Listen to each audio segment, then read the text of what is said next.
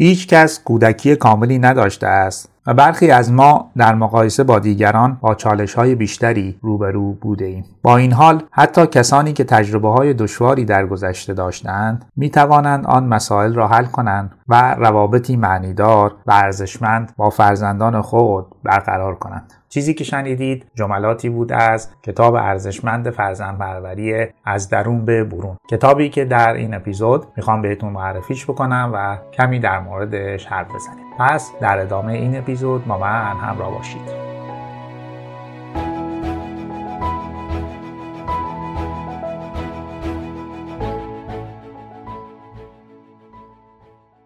سلام این چهل و سومین اپیزود از پادکست رادیو والدگریه که در تیر ماه 1402 منتشر میشه. من هم آرش قنواتی هستم و اینجا یعنی در پادکست رادیو والدگری در مورد موضوعاتی صحبت می‌کنم که شاید در شناخت بهتر کودک و همینطور کار فرزند پروری با کیفیت بتونه بهتون کمک کنه. خب موضوع این اپیزود معرفی یک کتابه. کتاب فوق العاده جذاب و خوندنی که من تصمیم گرفتم به شما هم معرفیش بکنم. و کمی در موردش حرف بزنم که اگر دوست داشتید اون رو تهیه بکنید بخونید و هم از خوندنش لذت ببرید و هم از دانش و آگاهی که براتون ایجاد می‌کنه.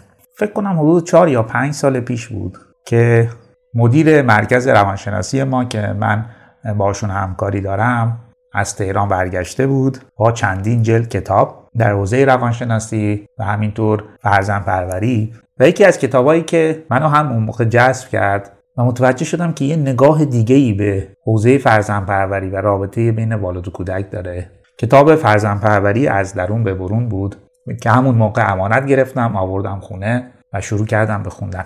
و در نهایت یک جلد از این کتاب رو برای خودم تهیه کردم و کتابیه که چند بار خوندمش کتابیه که بغل دست منه. بازش می‌کنم و قسمت هایی که خط کشیدم یا علامت زدم رو دوباره می‌خونم و سعی می‌کنم که هنوز که هنوز ازش یاد بگیرم. و در نهایت هم تصمیم گرفتم که این کتاب رو به شما معرفی کنم چون از این به بعد در پادکست رادیو والدگری معرفی کتاب هم خواهیم داشت. کتاب های خوب و کاربردی با پایه علمی رو اینجا بهتون معرفی می‌کنم. کمی در موردش حرف می‌زنم که اگر دوست داشتید و تمایل پیدا کردید اون رو تهیه کنید و بخونید.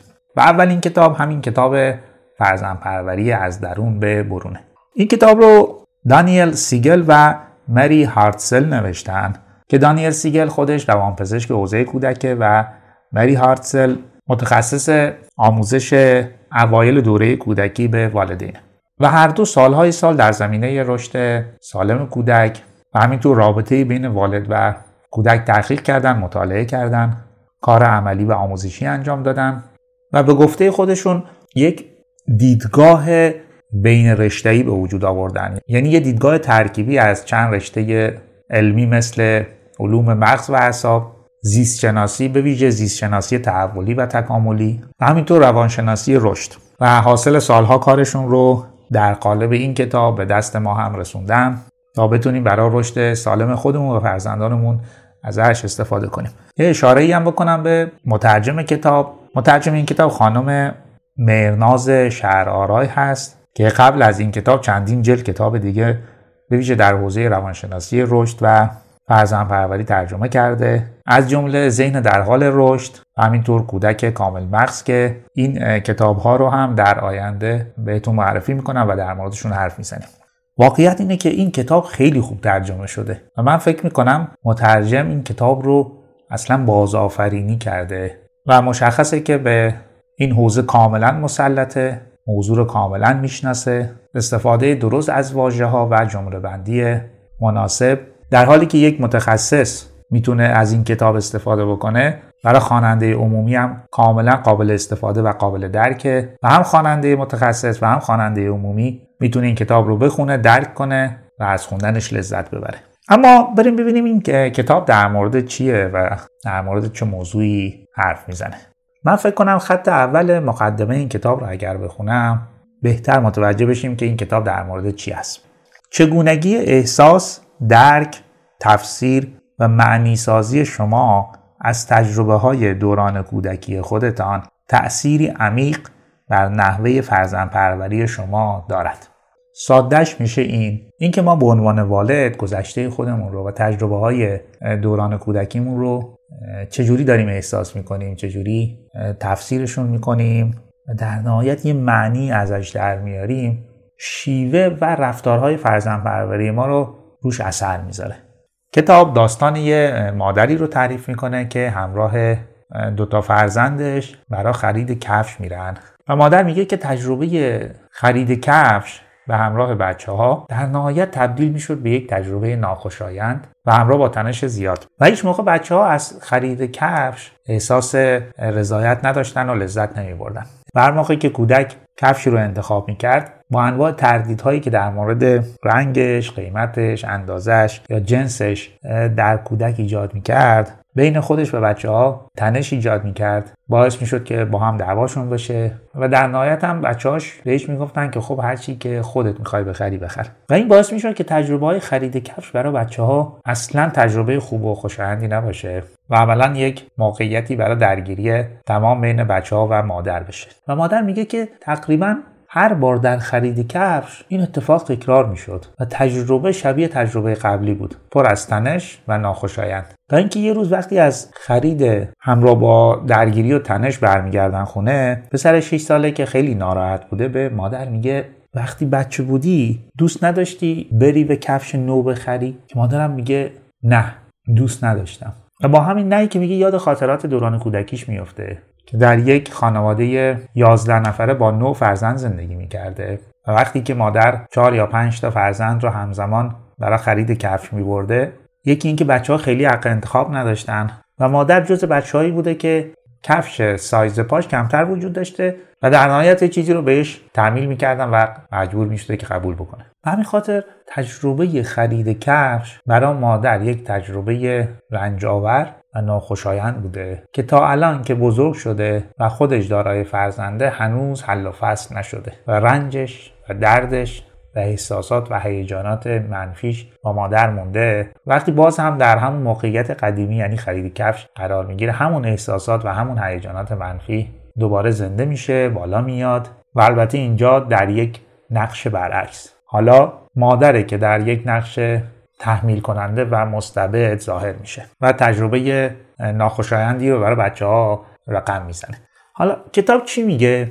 هر چقدر دوران کودکی شما دشوار بوده و رنجاور ولی تونستید اون رو حس کنید درکش کنید و یک معنی جدید براش بسازید شما دیگه مجبور نیستید که همون تعامل های منفی دوران کودکی خودتون رو بیارید و در کار فرزن پروریتون دخالت بدید و کتاب میگه تحقیقات علمی نشون داده که اگر ما چون این کاری رو نکنیم و به درک جدید و معنی سازی جدیدی دست نزنیم به احتمال زیاد ما تاریخ رو تکرار می‌کنیم. یعنی همون الگوهای منفی گذشته همون رابطه های منفی همون رابطه های مشکلدار رو می‌تونیم دوباره در روابط خودمون با فرزندانمون زنده کنیم و آسیب های جدی به اونا بزنیم. و نویسندگان کتاب میگن که این کاملا امکان پذیره که ما به درک جدیدی از تجربه های منفی دوران کودکی خودمون برسیم و معنی جدیدی از اونا برای خودمون بسازیم. موضوع و هدفیه که این کتاب براش نوشته شده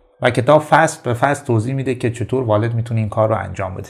چون نویسنده های کتاب بر این اعتقادن که ما نمی‌تونیم چیزی که در کودکی برامون اتفاق افتاده رو تغییر بدیم. چون این امکانی رو اصلا نداریم. تنها چیزی که برای ما باقی مونده اینه که نحوه فکر کردنمون رو در مورد اون اتفاقات تغییر بدیم. تفسیر جدیدی بر اون اتفاقات بذاریم و در نهایت یک معنی جدیدی از دل اون در بیاریم. کتاب پنج اصل اساسی رو به عنوان اصول اولیه یک رابطه خوب و عمیق والد فرزندی می‌دونه و اصولیه که یک فرزند پروری مناسب بر اساس اون قرار پایریزی بشه.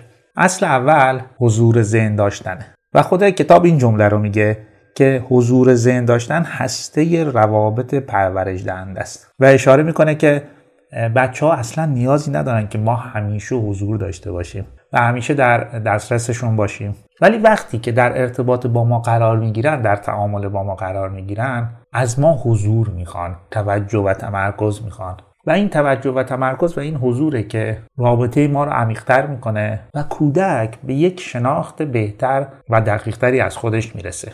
اصل دومی که کتاب بهش اشاره می‌کنه یادگیری در تمام عمره. و میگه که فرزن پروری یک سفر اکتشافی دراز مدته که در لحظه و لحظه اون در حالی که دارید به کودکتون یاد می‌دید خود شما احتمالا چندین برابر می‌تونید یاد بگیرید و از این یادگیری لذت ببرید و باعث ارتقای خودتون و فرزندتون بشید. اصل سوم انعطاف پذیری در پاسخه انعطاف پذیری در پاسخ به معنی پاسخ همراه با فکر و ارادی به موقعیت های فرزن پروری یعنی به جای اینکه غیر ارادی ناهوشیار و ناآگاه و بر اساس احساسات و هیجانات تند و تیز عمل کنید و در بیشتر موقعیت ها به یه شکل پاسخها را هدفمندتر کنید به این نتیجه برسید که در هر موقعیتی یک پاسخ لازمه پاسخی که قرار یه مقدار در فکر بشه پاسخی که باعث رشد خود والد و در نهایت رشد رابطه والد فرزندی بشه. البته خود کتاب هم اشاره می‌کنه که در همه مواقع که یک والد نمی‌تونه چنین کاری رو بکنه. یعنی وقتی یه والد خسته است گرسنه است ناامیده و بعضی وقتا مسائل و مشکلات زندگی بهش فشار میاره همیشه می‌تونه رفتارهای واکنشی و همراه با هیجانات تند و تیز هم داشته باشه. ولی این نوع رفتارهای واکنشی قرار نیست. اصل و اساس رفتارهای فرزن پروری باشه. اینا یه بخش کوچیکی که در فرزن پروری به هر حال پیش میان. و اشاره می‌کنه که والدین انعطاف پذیر معمولا کودکان انعطاف پذیر تربیت می‌کنن پرورش میدن. کودکانی که تاباوریشون بالاست مهارت های حل مسئلهشون بالاست و از همه مهمتر مدیریت احساسات و هیجانات خیلی خوبی دارن. مورد بعد یا اصل چهارم که کتاب بهش اشاره می‌کنه زین بینیه زین بینی به معنی توانایی درک نگاه دیگری.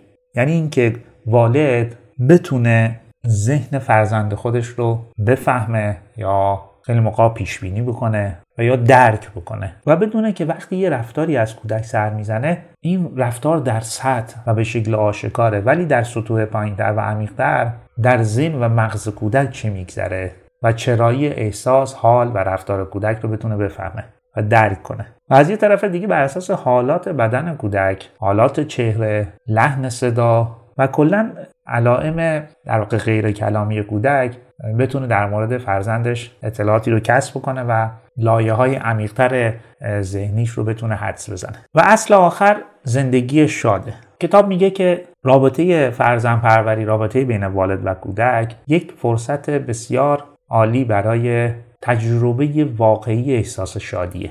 یک فرصت بسیار بینظیر برای با هم رشد کردن و با تمام فشارها و مشکلاتی که زندگی می‌تونه برای والدین به وجود بیاره ولی این با هم یاد گرفتن و با هم رشد کردن اون احساس شادی واقعی رو می‌تونه هم برای والد و هم برای کودک به وجود بیاره. و کتاب یه نکته خیلی جالبی رو اشاره می‌کنه که بچه ها معمولا والدینشون رو به آهسته تر زیستن دعوت می‌کنن. اینکه از سرعت زندگی مقدار کم کنن و از تجربه های عمیق با هم بودن لذت ببرن. خب من یه اشاره کوتاه و گذرا بکنم به فصل های کتاب و خوندن این کتاب و لذت بردن از اون رو به خود شما واگذار کنم. کتاب نو فصله. فصل اول در مورد اینه که ما چطوری تجربه گذشتهمون رو به یاد میاریم و تجربه چطوری ما رو شکل میدن. فصل دوم به این اشاره می‌کنه که ما چطور داستانهای زندگیمون رو می‌سازیم و بر اساس اون در سالهای بعدی زندگی می‌کنیم. فصل سه در مورد اینه که چگونه احساس می‌کنیم. فصل چهار در مورد این حرف می‌زنه که ما چطور ارتباط برقرار می‌کنیم و پیوندهای خودمون رو ایجاد می‌کنیم. فصل پنج در مورد دلبستگی صحبت می‌کنه. دلبستگی بین والد و کودک. اینکه چطور دلبستگی سالم و ناسالم می‌تونه به وجود بیاد. فصل ششم در مورد اینه که حالا در بزرگسالی ما چطور زندگیمون رو داریم درک می‌کنیم. و برای خودمون معنی می‌کنیم. فصل هفتم موضوعش اینه که ما چگونه سر پا میمونیم و چطور از هم میپاشیم. فصل هشتم در مورد اینه که چطوری ما پیوندا رو قطع می‌کنیم و دوباره برقرار می‌کنیم. اینکه چطور وقتی رابطه با کودک قطع میشه چطوری اون رو دوباره به وجود بیاریم و ترمیمش کنیم و از آسیب به فرزندمون جلوگیری کنیم.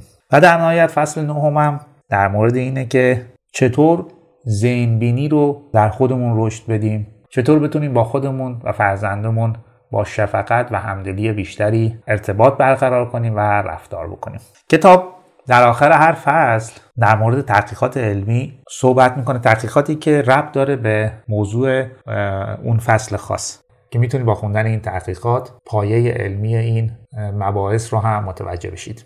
من لینک یا لینک های خرید کتاب رو در توضیحات می‌ذارم که اگر دوست داشتید کتاب رو تهیه کنید بخونید و از خوندنش لذت ببرید.